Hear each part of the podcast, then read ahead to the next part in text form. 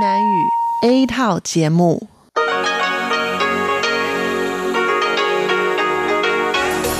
Đây là Đài Phát thanh Quốc tế Đài Loan RTI.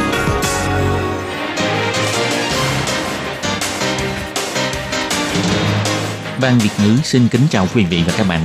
Đây là chương trình Việt ngữ Đài Phát thanh RTI được truyền đi từ Đài Loan.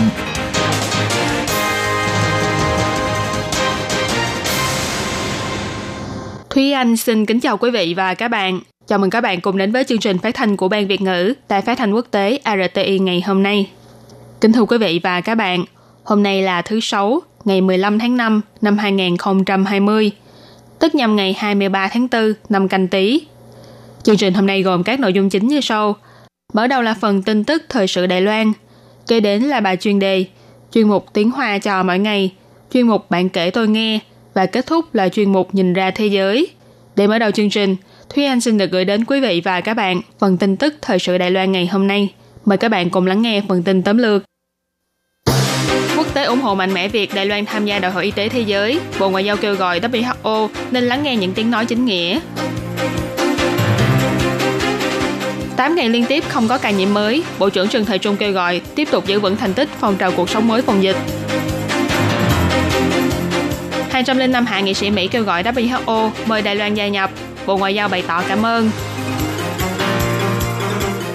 Phóng viên của The New York Times trải nghiệm cách ly kiểm dịch ở 4 nơi khác nhau, khen ngợi đời sống phòng dịch ở Đài Loan khiến cho người ta phải kinh ngạc. Câu chuyện tìm bảo mẫu người Indonesia của học sinh Đài Loan cảm động người dân hai nước. Nhiều kênh truyền thông cùng phát động hành động tìm kiếm kế tiếp. Phó Tổng thống Trần Kiến Nhân từ bỏ đại ngộ sau khi kết thúc nhiệm kỳ để quay về với nghiên cứu học thuật. Và sau đây mời các bạn cùng lắng nghe nội dung chi tiết của bản tin ngày hôm nay. Ngày 18 tháng 5 sắp tới là ngày sẽ diễn ra Đại hội Y tế Thế giới WHA. Thành quả phòng dịch của Đài Loan nhận được sự khẳng định của nhiều nước trên thế giới, đồng thời cũng càng lúc càng nhiều lời kêu gọi và ủng hộ cho Đài Loan gia nhập vào Tổ chức Y tế Thế giới WHO. Thế nhưng đến nay Đài Loan vẫn chưa nhận được thư mời tham dự hội nghị WHA. Bộ Ngoại giao chỉ ra, tính đến ngày 15 tháng 5, đã có nhiều đơn vị hành chính của 29 quốc gia gửi thư, liên hệ, trả lời chất vấn hoặc trả lời truyền thông, phát biểu trên mạng xã hội về việc ủng hộ cho Đài Loan.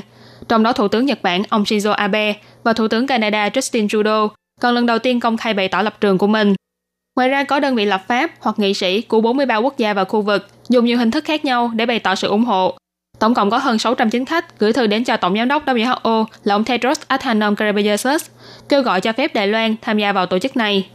Vụ trưởng vụ tổ chức quốc tế trực thuộc Bộ Ngoại giao, ông Trần Long Cẩm bày tỏ, năm nay Mỹ đã áp dụng nhiều hình thức khác nhau để hỗ trợ cho Đài Loan, cho thấy sự bền vững trong mối quan hệ giữa Mỹ và Đài Loan.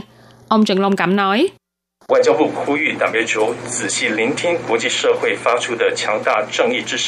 Bộ Ngoại giao kêu gọi WHO nên chú ý lắng nghe những tiếng nói chính nghĩa trong xã hội quốc tế, giữ vững lập trường chuyên môn và trung lập, từ chối sự can thiệp và thao túng chính trị, nhanh chóng cho phép Đài Loan tham dự vào tất cả hội nghị, cơ chế và hoạt động của WHO, bao gồm cả hội nghị WHA.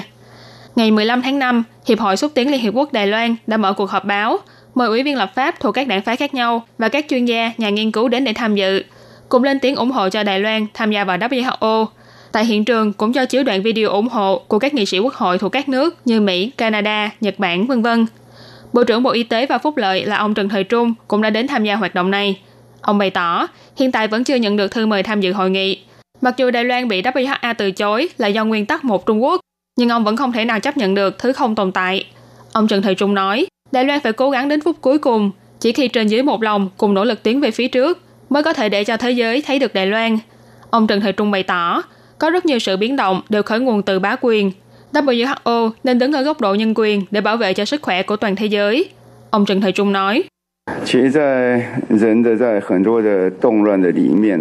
Thực ra có rất nhiều sự biến động đều bắt nguồn từ bá quyền. Trong một xã hội như thế, Đài Loan vẫn tích cực thúc đẩy sự tôn trọng đối với nhân quyền và thể chế dân chủ tự do. Trên thế giới đã thành lập rất nhiều tổ chức, chủ yếu là muốn mỗi một con người trong ngôi làng thế giới này đều có thể hưởng được những quyền lợi mà họ đáng được hưởng. Ông Trần Thời Trung cho biết, Bộ Ngoại giao đang sắp xếp hội nghị bên lề với các nước ban giao bên ngoài hội nghị WHA, nhưng ông không tiết lộ sẽ tổ chức họp bên lề với các nước nào. Ông Trần Thời Trung bày tỏ, trong quá trình tranh thủ cơ hội tham gia hội nghị, không phải là vì muốn đối kháng với ai, mà quan trọng nhất là đứng về phía dân chủ, tự do, nhân quyền, để cho thấy cái sai của bá quyền, để cho thế giới thấy được Đài Loan. Trong buổi họp báo của Trung tâm Chỉ đạo Phòng chống dịch bệnh Trung ương chiều ngày 15 tháng 5, Bộ trưởng Bộ Y tế và Phúc lợi ông Trần Thời Trung đã tuyên bố hôm nay không có ca nhiễm mới, cũng tức là Đài Loan đã 8 ngày liên tiếp không có ca nhiễm mới và 33 ngày liên tiếp không có ca lây nhiễm trong nước. Đặc biệt, trên bàn của các quan chức tại buổi họp báo có đặt 8 trái ổi. Theo cách gọi của Đài Loan, ổi gọi là pa lơ, đồng âm với từ bát lạc, tức là 8 điều vui vẻ. Hàm ý 8 ngày vừa qua, người dân Đài Loan đều rất vui vẻ. Thế nhưng ông Trần Thời Trung cũng nhắc nhở người dân rằng không được lơ là trong việc phòng dịch. Ông Trần Thời Trung nói, do tình hình dịch bệnh trong nước thuyên giảm, cho nên hiện tại đang lần lượt xem xét các biện pháp nới lỏng quy định trong thời gian sắp tới. Ông cũng bày tỏ, các đơn vị bộ ngành, bao gồm Bộ Văn hóa, Bộ Giao thông, đều đã đề xuất những phương án nới lỏng kiểm soát trong xã hội. Hiện tại, Trung tâm chỉ đạo cũng đang tiến hành nghiên cứu nội dung chi tiết của những đề án này. Trong đó đa số là thảo luận về cách nắm bắt được thông tin liên lạc của những người cần theo dõi. Vì thế, hy vọng có thể chuyển khái niệm sử dụng tên thật sang đường dây liên lạc thật. Ngoài ra, do có phóng viên của tờ The New York Times viết bài khen ngợi công tác kiểm dịch của Đài Loan, ký giả tại hiện trường cũng đã hỏi suy nghĩ của Bộ trưởng về việc này. Ông Trần Thời Trung bày tỏ, So với quốc tế thì biện pháp phòng dịch của Đài Loan là nhân tính hóa nhất và ý thức của người dân cũng đáng để mọi người đắc ý và tự hào. Cộng thêm sự nỗ lực hết mình của những nhân viên tuyến đầu, ông nhấn mạnh đây chính là chìa khóa quan trọng để giữ vững phòng tuyến của Đài Loan trước dịch bệnh. Ngày 13 tháng 5 vừa qua, 205 hạ nghị sĩ Mỹ đã cùng ký tên và gửi thư đến cho Tổng giám đốc của Tổ chức Y tế Thế giới WHO là ông Tedros Adhanom Ghebreyesus kêu gọi mời Đài Loan tham dự vào Đại hội Y tế Thế giới năm nay. Ngày 13 tháng 5, hai ủy ban của Thượng viện Cộng hòa Séc cũng lần lượt thông qua nghị quyết kiến nghị Tổng giám đốc của WHO nên mời Đài Loan tham dự vào Đại hội Y tế Thế giới, đồng thời kêu gọi chính phủ Séc ủng hộ cho Đài Loan tham gia vào Tổ chức Y tế Thế giới. Ngày 15 tháng 5, Bộ Ngoại giao đã bày tỏ sự cảm ơn đối với những hành động ủng hộ này. Bộ Ngoại giao chỉ ra, mặc dù Đài Loan gặp phải nhiều khó khăn trong quá trình tìm kiếm cơ hội để tham gia vào WHA, nhưng cảm ơn phía Mỹ đã luôn kiên định trong việc ủng hộ cho Đài Loan, nhất là tích cực mời các quốc gia có cùng chung lý tưởng để cùng lên tiếng cho Đài Loan. Bộ Ngoại giao nói, Mỹ vẫn luôn quan tâm và ủng hộ cho Đài Loan trong việc tham gia WHO. Ngoài thư của các nghị sĩ quốc hội, đơn vị hành chính cũng nhiều lần công khai bày tỏ chính phủ Mỹ toàn lực ủng hộ cho Đài Loan tham gia vào Đại hội Y tế Thế giới năm nay. Bộ Ngoại giao chân thành cảm ơn chính phủ, quốc hội và người dân Mỹ vì luôn ủng hộ và hỗ trợ cho Đài Loan trong việc tham gia WHO và cũng rất hoan nghênh các nước khác có thể cùng cố gắng với Đài Loan, cùng chung tay bảo vệ cho an toàn sức khỏe của toàn nhân loại. Bộ Ngoại giao bày tỏ, trong thư chung của 205 hạ nghị sĩ Mỹ đã khẳng định những cống hiến của Đài Loan đối với y tế công cộng của toàn cầu và cả những thành tích vượt trội và chuyên nghiệp của Đài Loan trong việc phòng chống dịch viêm phổi COVID-19, cho rằng WHO xóa bỏ tư cách quan sát viên của Đài Loan là hành động đi ngược lại với tinh thần của mục tiêu sức khỏe cho mọi người theo hiến chương. Lá thư này còn nhấn mạnh, trong nghị quyết số 2758 của Đại hội Liên Hiệp Quốc và nghị quyết số 25.1 của Đại hội Y tế Thế giới đều chưa từng cho phép Bắc Kinh có quyền đại diện cho người dân Đài Loan. Tối ngày 14 tháng 5, Bộ Ngoại giao đã đưa ra thông cáo báo chí. Nội dung chỉ ra, ngày 13 tháng 5, Ủy ban An ninh, Quốc phòng và Ngoại giao và Ủy ban Chính sách Y tế và Xã hội trực thuộc Thượng viện của Cộng hòa Séc đã lần lượt thông qua nghị quyết ủng hộ cho Đài Loan tham gia vào WHO và WHA, đồng thời còn kêu gọi sự ủng hộ từ chính phủ Cộng hòa Séc. Đây là lần đầu tiên có Ủy ban trong Quốc hội Séc thông qua nghị quyết ủng hộ cho Đài Loan tham gia vào WHO trong những năm gần đây, là một hành động mang ý nghĩa vô cùng to lớn. Bộ Ngoại giao chỉ ra, Đề án nghị quyết này là do Chủ tịch Ủy ban An ninh Quốc phòng và Ngoại giao là ông Pavel Fischer và Chủ tịch Ủy ban Chính sách Y tế và Xã hội là Marek Hisser cùng đề xuất. Nhưng được sự ủng hộ nhiệt liệt của các ủy viên và cũng cho thấy tình bạn bình vẫn giữa Séc và Đài Loan. Bộ Ngoại giao chân thành cảm ơn những hành động ủng hộ này và lần nữa kêu gọi Tổ chức Y tế Thế giới nên vượt qua rào cản chính trị, đừng tiếp tục ngăn chặn Đài Loan tham dự vào các hội nghị, cơ chế và hoạt động của WHO.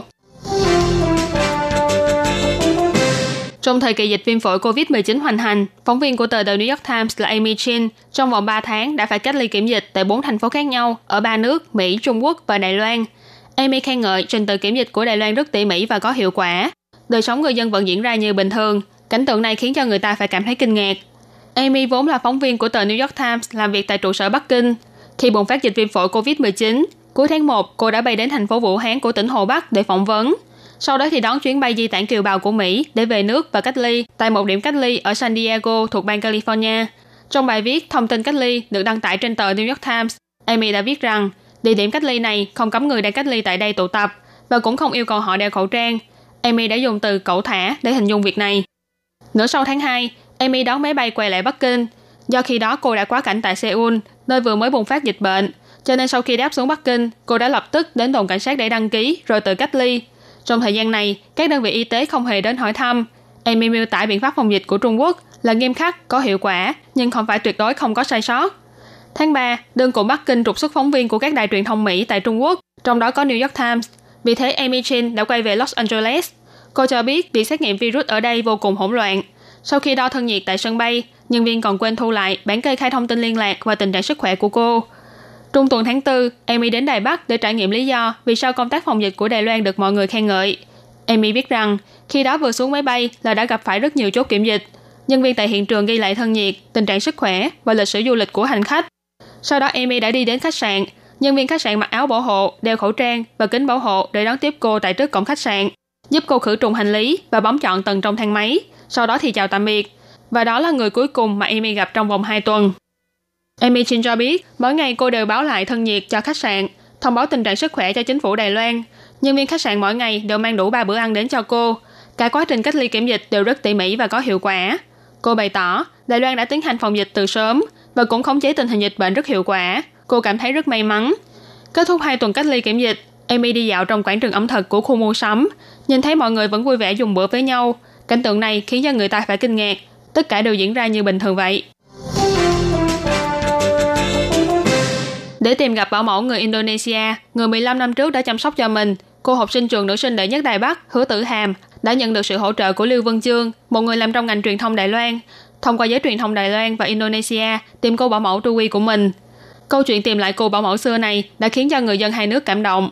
Dù cho dịch viêm phổi vẫn đang hoành hành, nhưng khoảng cách trái tim như được xích lại gần nhau hơn. Đồng thời, sự kiện này cũng đã góp phần xúc tiến sự hợp tác giữa đài phát thanh RTI với các kênh truyền thông và đoàn thể phúc lợi xã hội khác, cùng phát động hành động tìm kiếm người mẹ thứ hai bị mất liên lạc. Trước khi hứa tử hàm vào học mẫu giáo, cuộc sống hàng ngày đều do cô bảo mẫu Tu chăm sóc. Sau đó do hợp đồng tuyển dụng đáo hạn nên Tu phải trở về Indonesia. Trước khi về nước còn lặng lẽ tặng cho tử hàm một con gấu bông. Hứa tử hàm nói, Tu nói với em rằng khi nào nhớ cô ấy thì hãy ôm con gấu này. Cô học sinh hứa tử hàm vẫn luôn ngắm nhìn bức ảnh chụp chung khi còn nhỏ để nhớ về Tu Vào tháng 4, khi tình hình dịch bệnh ở Indonesia trở nên nghiêm trọng, tử hàm còn thường mơ thấy Tu cho nên mới liên hệ với Lưu Vân Chương bằng tài khoản Facebook, hy vọng có thể giúp em tìm được Tu Quy. Lưu Vân Chương đã dùng nhiều phương thức khác nhau để lan tỏa thông tin này, đồng thời liên hệ với người dẫn chương trình của đài phát thanh RTI là Tony Tamsir để chia sẻ thông tin trong chương trình của anh. Kết quả là sau khi truyền thông của Indonesia biết chuyện, ai nấy đều cảm thấy cảm động. Lưu Vân Chương nói, 其实他们第一个反应是很感动，他们就说我们有这么多的义工出国。 Thực ra phản ứng đầu tiên của họ là rất cảm động. Họ nói rằng họ có rất nhiều lao động ở nước ngoài như thế, đi làm bảo mẫu cho người ta, đi chăm sóc trẻ con, người già. Thế nhưng họ rất ít khi được nhớ đến. Và lại thời gian đã qua lâu như vậy mà vẫn còn người quay lại tìm cô ấy. Cho nên truyền thông Indonesia liền cảm thấy đây là một bài tin hay. Mọi người đều bắt đầu đưa tin về việc này. Thông qua một tấm ảnh mà người dân địa phương cung cấp, Hứa Tử Hàm đã thực sự tìm được cô bảo mẫu Tui của mình. Hứa Tử Hàm quyết định là sau khi tình hình dịch bệnh trên thế giới ổn định hơn, sẽ bay đến Indonesia để gặp Tui. Hứa Tử Hàm nói, em rất hy vọng là em có thể không làm phụ lòng mong đợi của cô ấy. Trong tương lai, có thể yêu thương người khác theo cách mà cô ấy yêu thương em. Cảm động trước câu chuyện của Hứa Tử Hàm và Tui, đài phát thanh RTI và nhiều kênh truyền thông khác cùng phát động hành động tìm kiếm kế tiếp. Nếu như bạn cũng có người mẹ thứ hai bị mất liên lạc, các kênh truyền thông này có thể tìm cách để giúp bạn tìm lại người thân bị mất liên lạc đã lâu của mình, tìm kiếm thêm nhiều câu chuyện hứa tử hàm tại Đài Loan.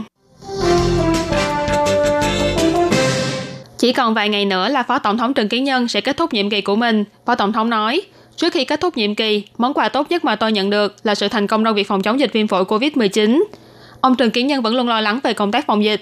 Khi được hỏi sẽ làm gì sau khi rời khỏi phủ tổng thống, ông Trần Kiến Nhân đã trả lời, mỗi khi có thể nhìn thấy thành quả nghiên cứu mới, có đột phá mới, niềm vui ấy không phải dùng tiền bạc có thể thay thế được, không phải công danh có thể so sánh được. Giống như khi Conan giải quyết được một vụ án khó hay tìm ra được lời giải đáp, niềm phấn khích đó là điều mà tôi yêu thích. Nhắc đến việc nghiên cứu học thuật là gương mặt của ông Trần Kiến Nhân như tỏa sáng hơn. Vị phó tổng thống này là một chuyên gia về bệnh truyền nhiễm và y tế công cộng. Cho nên sau khi kết thúc nhiệm kỳ, cũng đã quyết định sẽ trở về với công việc là nghiên cứu viên tại Viện Nghiên cứu Trung ương. Thế nhưng ông cũng chủ động từ bỏ những đãi ngộ dành cho phó tổng thống hết nhiệm kỳ, bao gồm tiền đãi ngộ 180.000 đài tệ mỗi tháng, chi phí sự vụ 4 triệu đài tệ mỗi năm, bảo hiểm y tế vân vân. Chỉ giữ lại một đại ngộ duy nhất là tham dự những đại lễ long trọng của quốc gia trong tương lai. Ông Trần Kiến Nhân thường được người dân gọi với cái tên thân thương là anh đại nhân. Vị trí phó tổng thống trong 4 năm qua đã khiến cho mái đầu của ông dần bạc trắng. Thế nhưng tính cách dịu dàng và ấm áp vẫn không thay đổi. Phó tổng thống nhấn mạnh, sau này chỉ cần tổng thống Thái Anh Văn cần, ông chắc chắn vẫn sẽ giúp đỡ hết mình.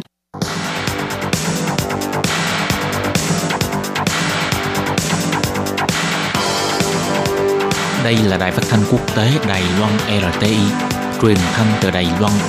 Mời các bạn theo dõi bài chuyên đề hôm nay.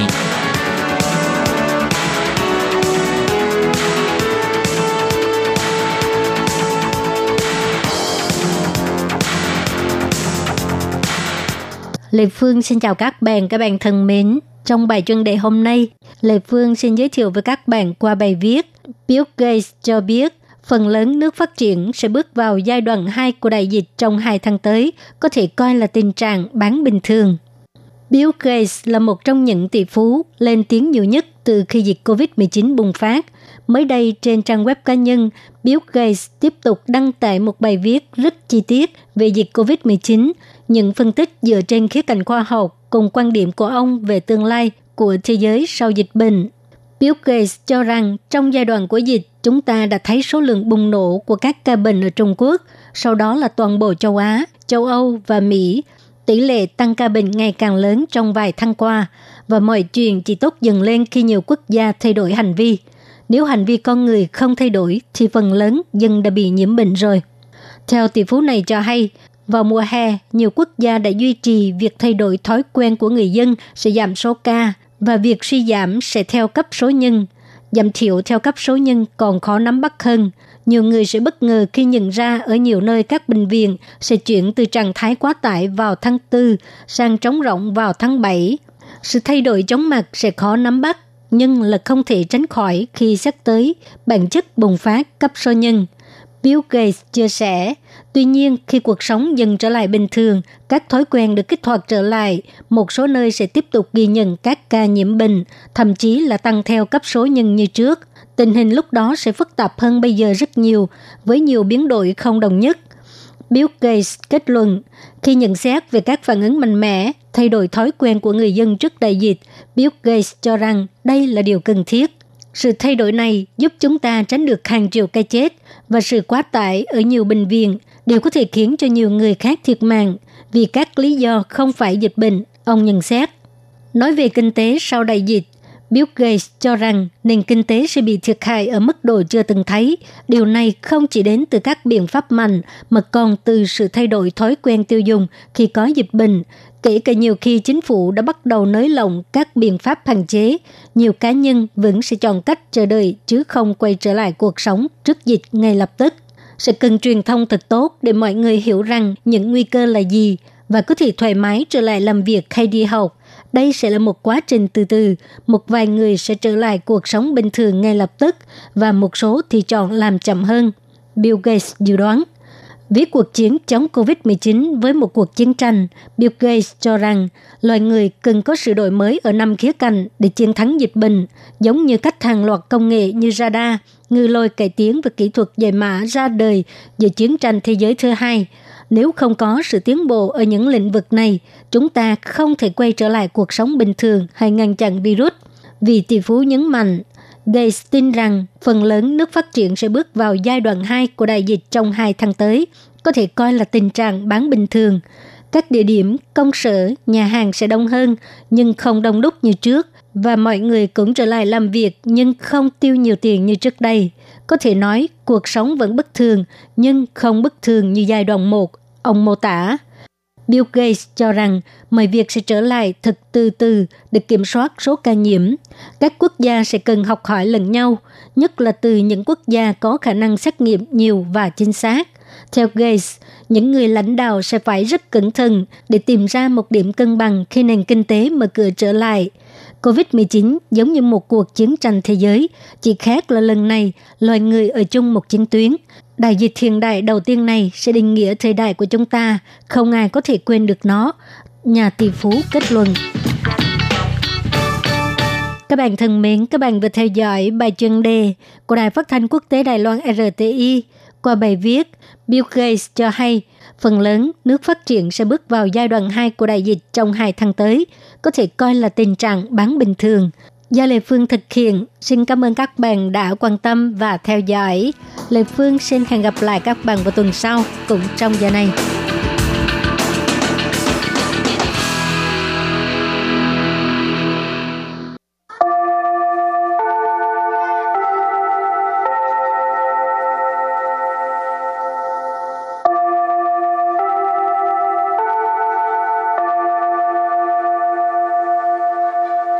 Xin mời quý vị và các bạn đến với chuyên mục Tiếng Hoa cho mỗi ngày do Lệ Phương và Thúy Anh cùng thực hiện.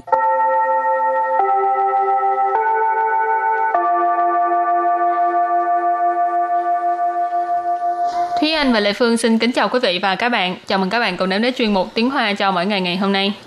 Hôm nay mình học về đề tài là văn phòng. Ừ. Thúy Anh có thích văn phòng của mình không? Văn phòng mới của mình hả? Văn phòng mới của mình dĩ nhiên là thích rồi. Ừ. Tại sao thích? Tại vì à, Thấy được máy bay à?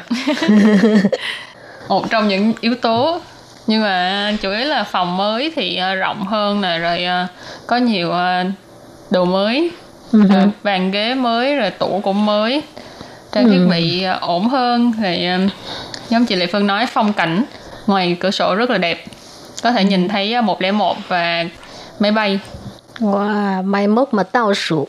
Cuối năm á, à, các bạn đăng ký nha.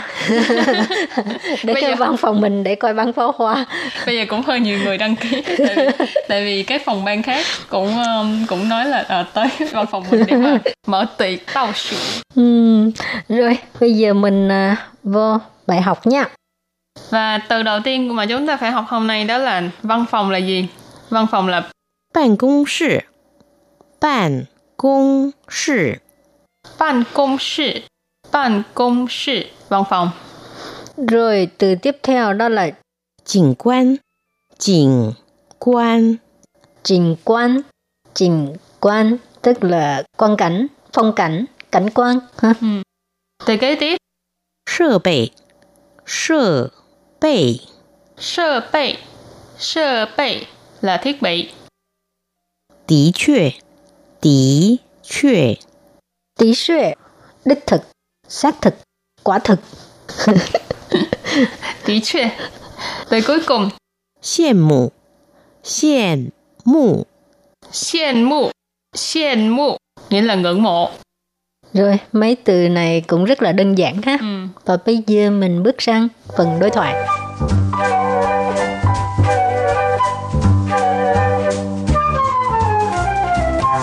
Đối thoại của hôm nay như sau. 搬到新的办公室，你们喜欢吗？很不错，只是景观没有旧办公室来的好。景观不够好，但这些设备都是新的。的确是，所以我们都很满意。真羡慕你们。 Rồi bây giờ mình giải thích những à, từ trong mẫu đối thoại này nhé. Câu đầu tiên của đối thoại là Ban đào xin de ban công sư, nì mến xỉ hoan ma? Ban đào xin de ban công sư, nì mến xỉ hoan ma? Ban đào xin de ban công sư, nì mến xỉ hoan ma? Câu này rất là đơn giản ha. Bán là dọn dẹp, di chuyển dọn đến một nơi nào đó. Ban công sư này mình có nói là văn phòng.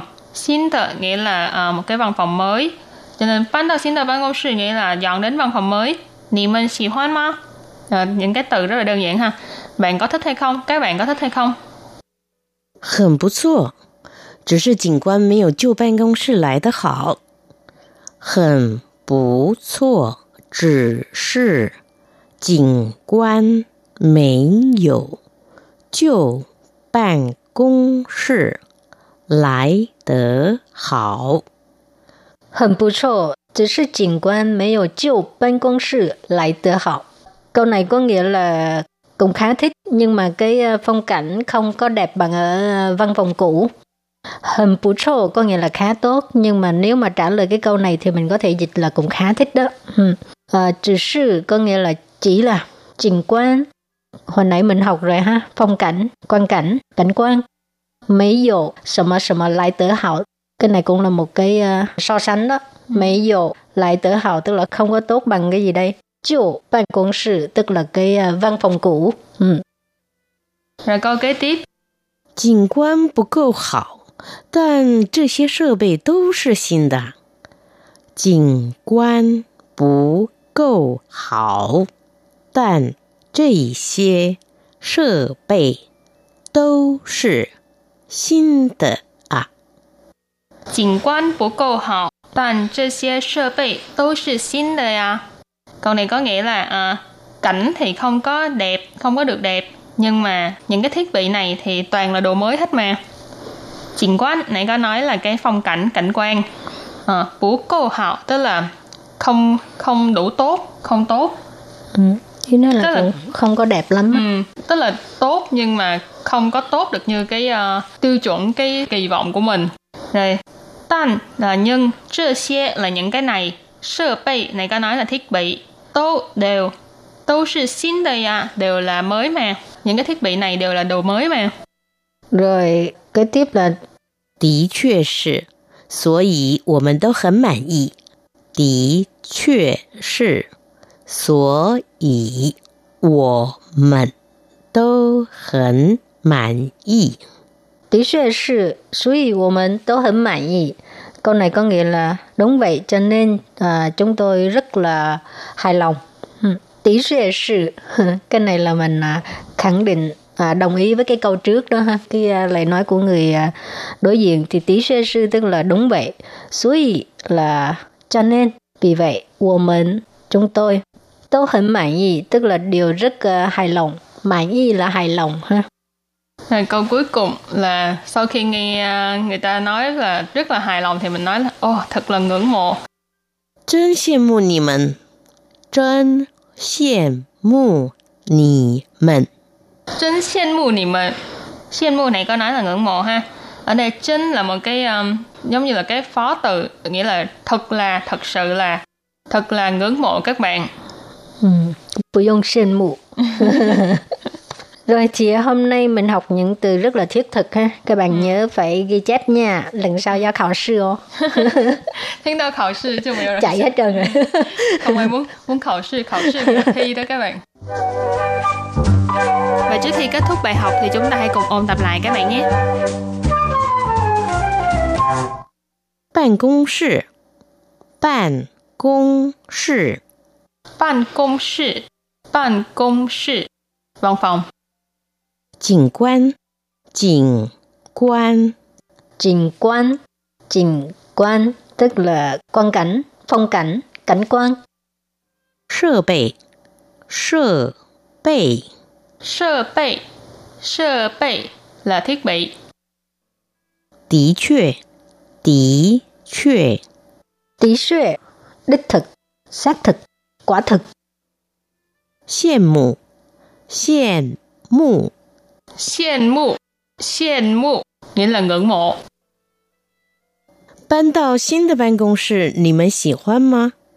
搬到新的办公室，你们喜欢吗？ Ban đầu xin đầu ban công sự nghĩa là dọn đến văn phòng mới.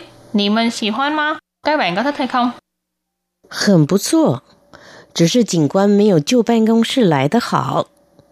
很不错，只是景观没有旧办公室来得好。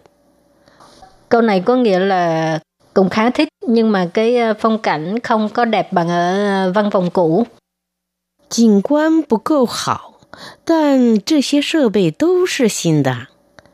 景观不 够好，但这些设备都是新的啊！ Câu này có nghĩa là cảnh thì không có được đẹp, nhưng mà những cái thiết bị này thì toàn là đồ mới hết mà. 的确是，所以我们都很满意。的确是，所以我们都很满意。 Câu này có nghĩa là đúng vậy cho nên chúng tôi rất là hài lòng. Chân xiên mù nì mần. Chân xiên mù nì mần. Thật là ngưỡng mộ các bạn. Rồi và bài học hôm nay đến đây xin tạm chấm dứt. Cảm ơn các bạn đã theo dõi nha. Bye. bye.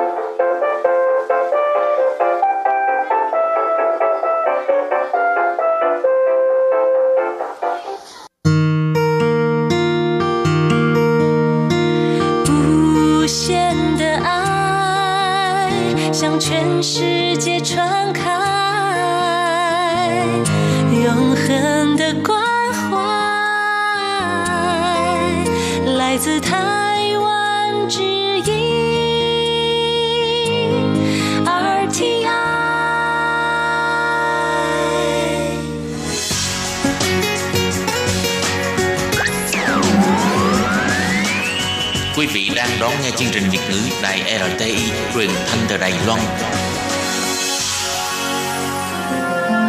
Xin mời quý vị và các bạn đón nghe chương trình Bàn kể tôi nghe. Chương trình này sẽ giới thiệu những tác phẩm đã từng đoạt giải thưởng văn học dành cho tân di dân và lao động di trú do Lê Phương thực hiện.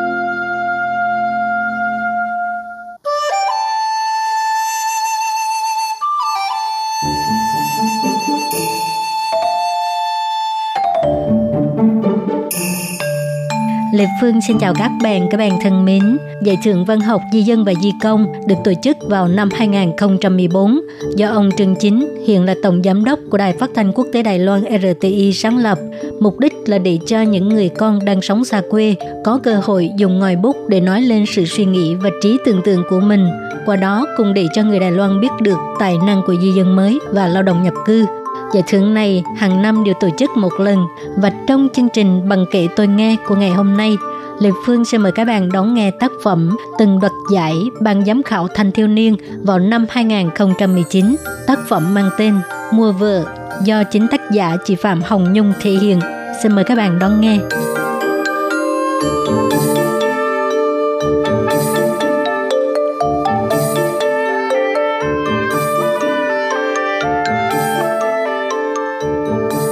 Xin chào khán thính giả của Ban Việt ngữ Đài Phát thanh Quốc tế Đài Loan. Em tên là Phạm Hồng Nhung, hiện tại đang sống tại thành phố Cảng Cao Hùng, đến nay cũng đã được hơn 3 năm rồi. Đây là lần đầu tiên em vinh dự được nhận giải thưởng văn học di công di dân, thật sự là rất bất ngờ và cảm động.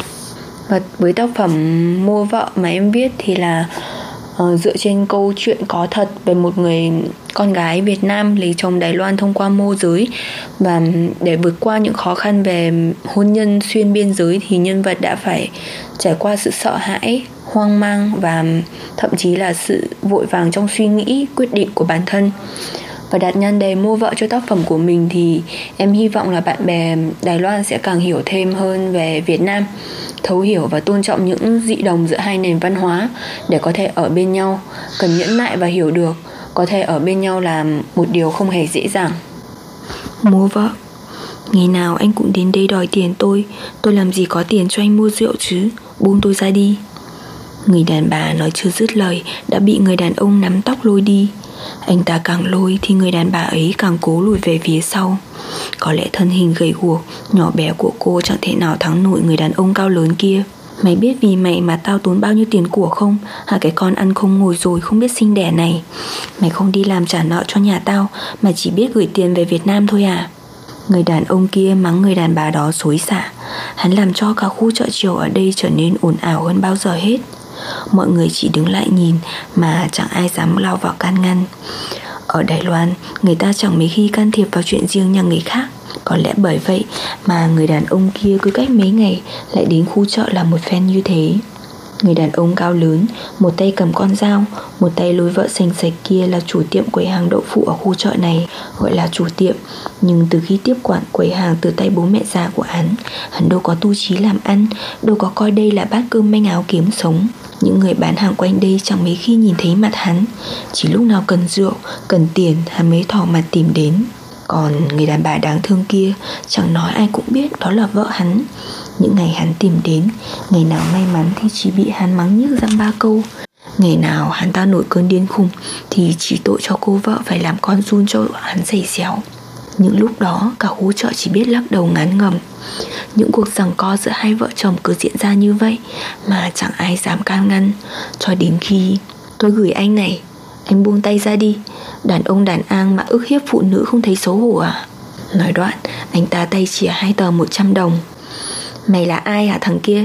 Bịt chặt cái mồm mày lại, Đừng có quan tâm đến chuyện nhà tao. Mày có tin con dao này phi thẳng vào mặt mày ngay tức khắc không? Hắn ta vừa nói, vừa giật tóc cô vợ. Mái tóc dài của cô bị hắn làm cho rối tung. Nhìn hắn nắm mái tóc mà cứ ngỡ như đang cầm nắm cỏ, Bất cứ lúc nào cũng có thể nổ bật ra. Người vợ thì khỏi phải nói, Miệng run không nói nên lời, Nước mắt cứ tuôn ra, Ánh mắt như đang cầu khẩn ai đó cứu giúp. Anh làm vậy tôi báo cảnh sát đấy. Người đàn ông lạ mặt đó lên tiếng. Nghe đến hai chữ cảnh sát, Hắn ta liền trột dạ Từ từ buông tay, Nhận lấy số tiền rồi bỏ đi. Cô vợ thì ngồi luôn tại nền đất. Có lẽ cô đã cảm thấy quá mệt mỏi. Cô liền moi ra trong túi 200 đồng Và không quên nói lời cảm ơn đến ân nhân của cô. Thế nhưng anh ta không nhận số tiền đó, Còn nói lầm bậm rằng, Thật không hiểu sao phụ nữ Việt Nam chịu nhẫn nhục đến vậy làm gì cơ chứ? Người đàn ông lạ mặt ra tay cứu giúp kia tên Hữu Tường, Công nhân làm việc ở khu xây dựng bên kia đường. Bố mẹ anh mất sớm, Để lại cho anh mảnh đất ở vùng quê Cao Hùng. Vì ở quê không có nhiều việc làm, Nên anh đành chấp nhận lên thành phố làm công nhân. Đó là công việc mà rất ít những người đàn ông Đài Loan muốn làm. Công việc tuy vất vả, Nhưng với anh ít ra nó còn kiếm ra tiền. Nói về người đàn bà kia, Có lẽ những người quanh khu chợ chỉ biết lắc đầu thở dài. Nghe đầu cô tên Thư, Sinh ra ở vùng nông thôn nghèo ở Việt Nam. Bố mẹ vì bệnh tật Muốn trả nợ mà muốn bán cô cho người đàn ông kia. Nói là bán cực chẳng hoa chút nào hơn chục năm trước, đàn ông Đài Loan lấy vợ Việt Nam qua môi giới là điều chẳng xa lạ. Người già, người muốn tái hôn, người khuyết tật đều có thể lấy được một cô gái trinh nữ Việt Nam xinh đẹp. Chỉ cần bỏ ra một món tiền mấy chục triệu là đủ ở Việt Nam mấy chục triệu là lớn Thế nhưng ở một quốc gia phát triển như Đài Loan Đó chỉ là tiền lương 1-2 tháng Và tất nhiên Nhà thư lúc đó là làm gì ra tiền để trả nợ? Bố mẹ cô đánh đứt ruột bán cô cho một gia đình Đài Loan với giá 60 triệu. Mãi về sau cô mới biết Môi giới đã quảng cáo cô như một món hàng Bằng những lời đảm bảo. Không chạy trốn, giữ gìn chi tiết đạt đăng, biết sinh nở. Và gia đình nhà chồng phải trả cho môi giới một khoản tiền chẳng kém gì số tiền đã mua cô về để đổi lấy. Một cuộc mua bán như vậy đã diễn ra đối với một cô gái 18 đôi mươi Chỉ mấy chục triệu là có thể mua được một cuộc đời. Cả một tương lai của một con người. Sao mà rẻ mạt đến thế? Có lẽ bởi bản chất của cuộc hôn nhân là một sự thuận mua vừa bán Thế nên suốt 13 năm dòng dã Gia đình đối xử với cô như một vật sở hữu. Những năm tháng sống ở nơi đất khách quê người Là những năm tháng tủi nhục trong chất tủi nhục. Nhiều lúc cô chỉ muốn lão bỏ cô Để cô có thể sống yên ổn. Thế nhưng nghĩ đến gia đình, khoản nợ Cô đành từ bỏ ý nghĩ đó. Và lại hắn mất tiền mua cô về cơ mà. Cô không sinh con được cho gia đình hắn Thì cũng phải chăm sóc hai cụ già nhà hắn. Phải kiếm tiền cho hắn rượu chè hút chích. Cô đã từng nghĩ đến chuyện báo công an để bắt hắn, Nhưng hắn mà biết cô báo công an, Hắn sẽ giết cô mất. Thế nên cô đành thôi, Và lại hắn ở với hắn hơn chục năm trời. Dù hắn có đối xử không ra gì với cô Cô cũng không nỡ. Cô và hắn là vợ chồng kia mà. Không phải người ta có câu, Vợ chồng không có tình thì có nghĩa đó sao? Cô còn nhớ như in ngày cô mới ra quầy hàng đậu phụ. Lão chồng chỉ đưa cô ra quầy hàng rồi ra về. Cô ngày đó chẳng nói được một câu tiếng Trung hay tiếng Đài nào cả. May thay cho cô, Các bà chủ ở quầy hàng kế bên dạy cho cô biết Đầu tiên là những con số, Dần dần là những câu đơn giản. Họ ra hiệu để dạy cô Và cô cũng đoán được những thứ mà họ muốn nói gì.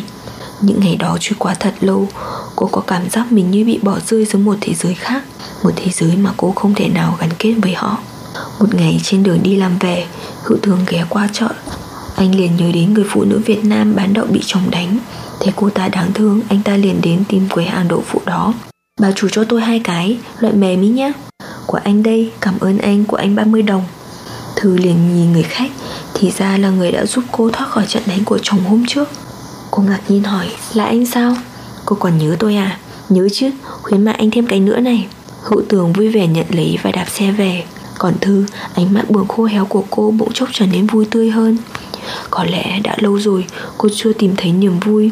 Cứ như vậy, lâu lâu hữu tường lại ghé qua mua hàng của Thư. Hôm thì giới thiệu đồng nghiệp đến mua, Hôm thì đến mang cho cô những món quà nhỏ để cảm ơn Thư đã khuyên mãi cho anh những cái đậu. Hữu tường là vậy, Cho và nhận, anh vẫn rất rạch ròi. Anh không muốn mình mang ơn ai bất cứ thứ gì.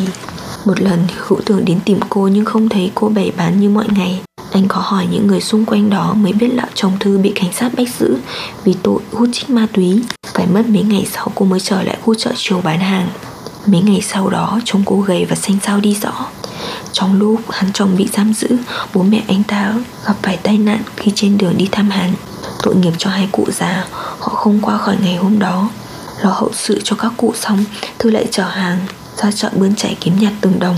Từ ngày lão chồng ở tù, Thư không còn bị hắn làm phiền nữa Quầy đậu phụ cũng đông khách hơn Mấy chị quầy hàng kế bên còn phán nhau rằng Chồng Thư bị bắt hay cụ mất đi, Thư có như chút được gánh nặng.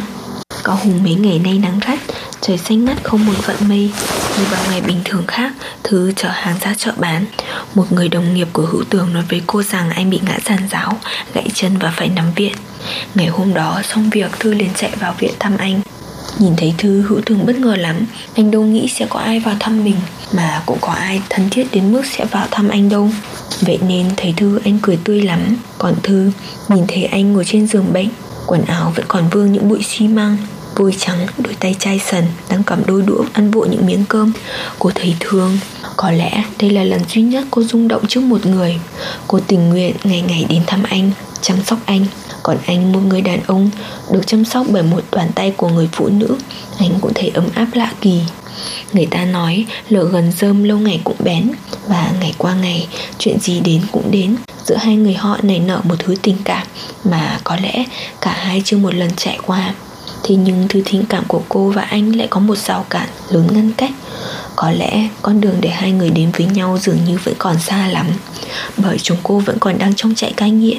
Cô muốn chấm dứt với hắn, Muốn được tiếp tục ở bên hữu tường. Một thời gian dài trôi qua, Lão chồng cô cũng được trở về nhà Và cô lo sợ lão chồng sẽ biết phát hiện Chuyện giữa cô và hữu tường. Thế nhưng thật kỳ lạ, Hắn ta lại muốn ra tòa ly hôn. Thật bất ngờ, Sao hắn lại có thể buông tha cho cô dễ dàng đến thế? Không có cô kiếm tiền cho hắn Hắn lấy đâu ra tiền mua rượu chứ? Mặc kệ những khúc mắc ấy, Cô không chần chừ. Ký ngay vào tờ đơn ly hôn. Có lẽ chẳng ai ký vào tờ đơn ấy Mà lại vui vẻ, nhẹ nhõm như cô. Những ngày sau đó, Khu chợ chiều thiếu đi bóng dáng cô. Cô không còn chở hàng ra đó nữa, Không còn phải chịu những trận đòn roi, Những vết thương do chồng gây ra nữa. Thay vào đó, cô cùng hữu tường rời thành phố, Về quê trồng rau, Bắt đầu cuộc sống mới. Cuộc sống mới tuy nhiều khó khăn, Mệt nhọc Thế nhưng được ở bên người mà mình yêu thương Thứ cảm thấy mãn nguyện Cô dường như được sống lại một lần nữa với vài mảnh ruộng, hai người từ bàn tay trắng làm nên những luống rau non xanh chuyên buôn bán cho các khu chợ truyền thống quanh đó. Không lâu sau đó, trong một lần dọn dẹp đồ đạc trong nhà, cô phát hiện một tờ giấy cam kết có chữ ký của lão chồng cũ. Cô liền đem nó đi hỏi hàng xóm trên tờ giấy đó viết gì.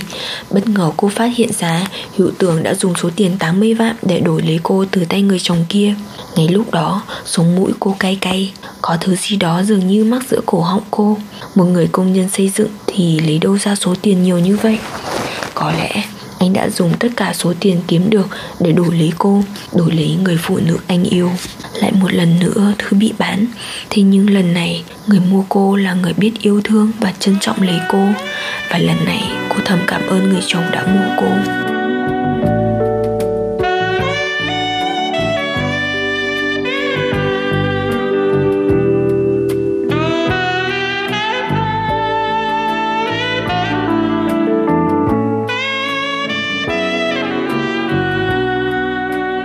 Các bạn thân mến, các bạn vừa nghe chị Hồng Nhung đọc lên cái à, tác phẩm đoạt giải của mình.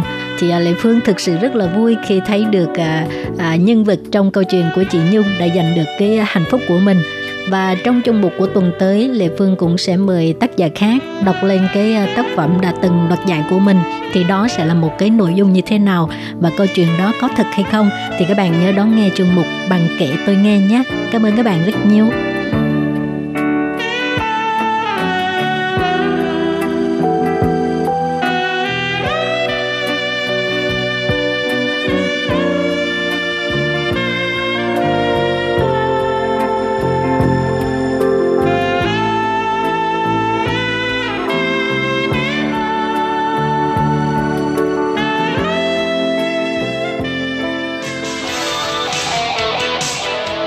Vị và các bạn thân mến, xin mời quý vị và các bạn truy cập vào trang web Đài RTI để đón nghe chương trình phát thanh tiếng Việt vn.rti.org.tvk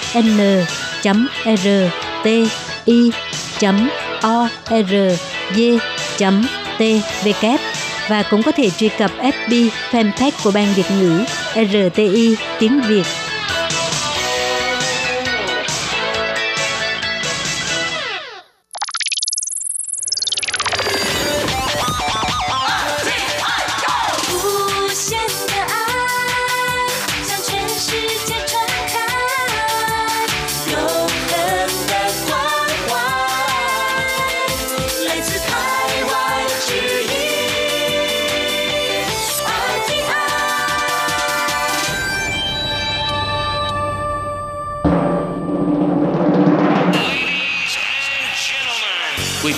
Đón nghe chương trình Việt ngữ Đài RTI truyền thanh từ Đài Loan.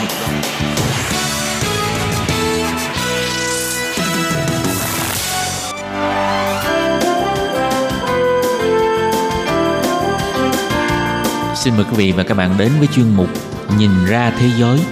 Chuyên mục này gồm những nội dung liên quan đến quốc tế,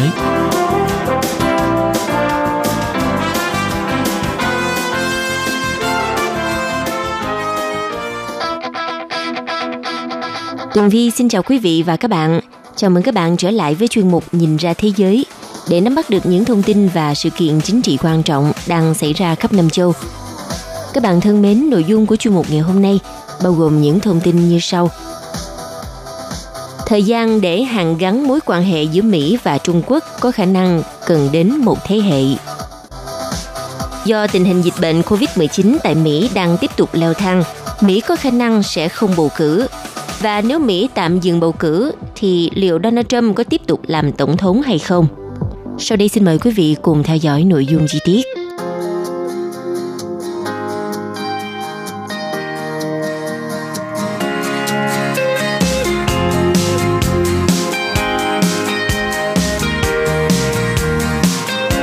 Thưa quý vị, hiện nay dịch bệnh COVID-19 tại Đài Loan đã có phần thuyên giảm. Tuy nhiên, tại một số các quốc gia châu Âu và đặc biệt là nước Mỹ đang tiếp tục leo thang và có những diễn biến vô cùng căng thẳng. Hiện tại, mối quan hệ giữa Mỹ và Trung Quốc thay vì đoàn kết trong cuộc chiến chống lại dịch bệnh COVID-19, nhưng cả Mỹ và Trung Quốc đang và đã đẩy căng thẳng lên một nước thang mới nghiêm trọng hơn rất nhiều. Đại dịch COVID-19 đã gây ảnh hưởng nghiêm trọng tới cuộc sống cũng như là sinh kế của người dân. Nó đã cướp đi hàng chục nghìn sinh mạng tại Mỹ và Trung Quốc – Thay vì đoàn kết trong cuộc chiến chống dịch bệnh, thì hai cường quốc lại để quan hệ vốn đã căng thẳng bấy lâu nay lên một nấc thang mới mà có thể phải cần cả tới một thế hệ mới có thể hàn gắn lại. Có thể nói mâu thuẫn giữa hai quốc gia này đã đi xa hơn cả một cuộc chiến ngôn từ. Trung Quốc đã bị chỉ trích về cách thức đối phó với dịch bệnh COVID-19, đặc biệt là trong giai đoạn đầu bùng phát dịch bệnh – Tuy nhiên, Bắc Kinh đã đưa ra tuyên bố đáp trả mạnh mẽ trước những lời chỉ trích, đặc biệt là từ phía Mỹ. Vào tháng 3 năm 2020, khi à, COVID-19 hoành hành trên toàn cầu, người phát ngôn Bộ Ngoại giao Trung Quốc đã đăng tải dòng tweet cho rằng virus có thể được quân đội Mỹ mang đến Trung Quốc.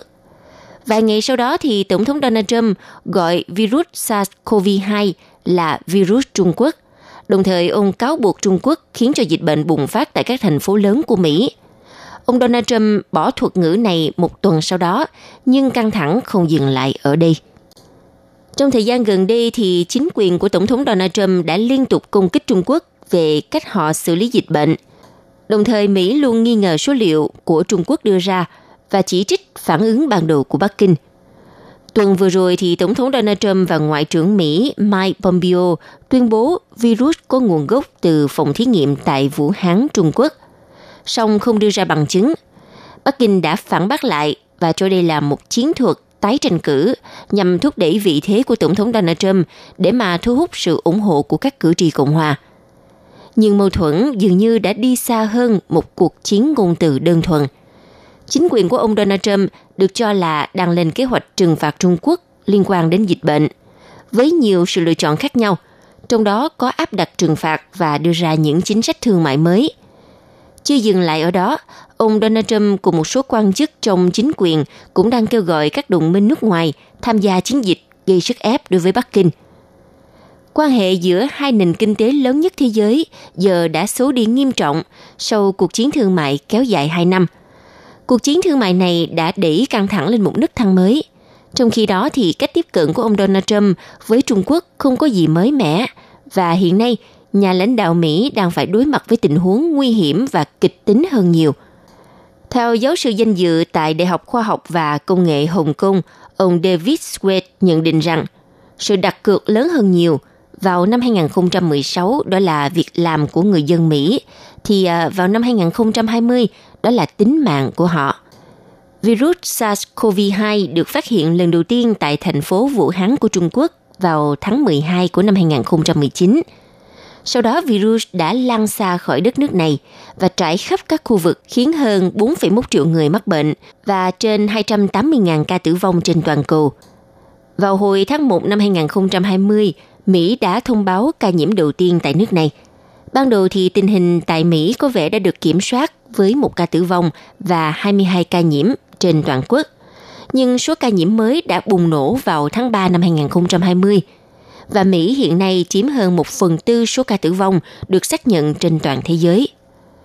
Theo giáo sư về quan hệ quốc tế tại Đại học Ramin của Trung Quốc, ông Xin Yin Hong nhận xét, quan hệ giữa Mỹ và Trung Quốc đã rơi xuống mức thấp nhất kể từ năm 1972, khi mà cựu Tổng thống Mỹ Richard Nixon có chuyến thăm lịch sử tới Bắc Kinh để bình thường hóa quan hệ song phương giữa hai nước. Theo hãng thông tấn CNN thì đánh giá của chuyên gia này rất xác đáng khi mà xem xét số lượng các cuộc khủng hoảng lớn mà hai bên phải đối mặt trong nhiều thập kỷ qua. Chẳng hạn như vụ đánh bom tại Belgrade năm 1999, cũng như vụ va chạm giữa máy bay do thám Mỹ và máy bay chiến đấu của Trung Quốc năm 2001 và cuộc khủng hoảng tài chính năm 2008. Theo ờ, giáo sư Xin Diên Hong nói, kể từ đầu năm 2018, mối quan hệ giữa Mỹ và Trung Quốc đã bước vào tình trạng cạnh tranh toàn diện và đối đầu. Đến khi dịch bệnh bùng phát thì mối quan hệ này đã bị thêm một cú giáng lớn. Sự cạnh tranh và đối kháng giữa Mỹ và Trung Quốc giờ đã mở rộng sang các lĩnh vực như thương mại, công nghệ, địa chính trị và dấu hiệu cho thấy sự tách rời ngày càng rõ rệt trong cuộc khủng hoảng COVID-19 này – khi mà các biện pháp phong tỏa gây gián đoạn các chuyến bay, gián đoạn sự đi lại quốc tế và làm đứt gãy chuỗi cung ứng trên toàn cầu. Trong bối cảnh quan hệ song phương rơi vào vòng xoáy căng thẳng, đánh giá của người dân Mỹ đối với Trung Quốc cũng xuống mức thấp. Điển hình là từ một cuộc thăm dò trong thời gian gần đây của Trung tâm Nghiên cứu PEW cho thấy 66% người Mỹ có quan điểm bất lợi về Trung Quốc – đây là mức cao nhất kể từ khi cuộc khảo sát thường niên về vấn đề này được bắt đầu vào năm 2005. Chỉ một phần tư thể hiện thái độ tích cực đối với Trung Quốc. Trong khi đó thì người dân Trung Quốc cho rằng sở dĩ dịch bệnh bùng phát mạnh là bởi chính phủ các quốc gia khác không đưa ra phản ứng thỏa đáng. Khi số ca nhiễm mới giảm ở Trung Quốc và gia tăng ở nước ngoài, thì truyền thông Trung Quốc đã đăng tải các bài viết ca ngợi thành công của nước này trong à, đối phó dịch bệnh – đồng thời đề cập sự thất bại của các quốc gia khác, đặc biệt là đề cập tới Mỹ. Nền kinh tế của Trung Quốc cũng đã chịu tổn thất lớn do dịch bệnh, giảm 6,8% trong quý đầu năm 2020. Đây là mức giảm tồi tệ nhất kể từ năm 1992. Và để tạo động lực phục hồi kinh tế thì Chủ tịch Tập Cận Bình trong một bài phát biểu trước thanh niên Trung Quốc đã ca ngợi vai trò của những người trẻ tuổi trong cuộc chiến chống lại sự bùng phát của dịch bệnh và kêu gọi họ làm việc chăm chỉ để thực hiện giấc mơ trẻ hóa quốc gia của Trung Quốc. Theo kênh truyền thông CNN cho rằng, dưới tầm nhìn của Chủ tịch Tập Cận Bình về giấc mơ Trung Quốc và sự trẻ hóa của quốc gia, thì Bắc Kinh ngày càng quyết liệt hơn trong chính sách đối ngoại. Đồng thời họ mong muốn mở rộng ảnh hưởng của nước này trên thế giới – trong khi kiên quyết bảo vệ các lợi ích quốc gia cốt lõi. Nhưng mà cách tiếp cận này đã vấp phải làn sóng chỉ trích mạnh mẽ từ bên ngoài. Hãng CNN đánh giá rằng Trung Quốc đang ở giữa tâm bão của một phản ứng dữ dội trên toàn cầu, nó vượt xa cả phản ứng của Mỹ. Nước này phải đối mặt với những lời chỉ trích ngày càng gia tăng trong việc ứng phó đại dịch, cũng như áp lực về một cuộc điều tra quốc tế độc lập nhằm xem xét nguồn gốc của virus SARS-CoV-2 Bên cạnh đó cũng có nhiều yêu cầu đòi Trung Quốc phải bồi thường cho những thiệt hại về kinh tế do dịch bệnh gây ra. Tại châu Âu, Trung Quốc bị cáo buộc truyền bá thông tin sai lệch. Còn tại châu Phi thì Bắc Kinh đối mặt với một cuộc khủng hoảng ngoại giao sau khi có cáo buộc nước này phân biệt đối xử với các công dân gốc Phi khi ứng phó dịch bệnh. Tuy nhiên Trung Quốc đã bác bỏ những cáo buộc nêu trên. Theo chuyên gia Xin Yi Hong cho rằng, một số quốc gia phương Tây đã phối hợp với Mỹ cáo buộc Trung Quốc ứng phó sai lầm với đại dịch và đây được cho là vấn đề đối ngoại nghiêm trọng đối với Bắc Kinh. Ông à, nhận xét, xét theo quan điểm của Trung Quốc, điều này có liên quan chặt chẽ đến uy tín và tiềm năng ổn định của nước này. Trung Quốc đã cố gắng bảo vệ hình ảnh trước cơn bão ngoại giao. Bắc Kinh đã gửi khẩu trang, bộ kit xét nghiệm, vật tư y tế và các chuyên gia y tế đến những quốc gia bị ảnh hưởng sau đại dịch nhưng mà nhiều nhà phê bình vẫn đặt câu hỏi về mục đích của cái gọi là chính sách ngoại giao khẩu trang mà Bắc Kinh đang thực hiện. Theo chuyên gia Sư Yên Hồng nói, ngay cả khi đại dịch đã qua đi, những vấn đề căng thẳng trong quan hệ vẫn còn tồn tại. Ký ức về đại dịch COVID-19 và sự tàn phá của nó lớn đến nỗi tôi sợ rằng những vết sẹo sẽ hằn sâu trong trái tim của cả một thế hệ.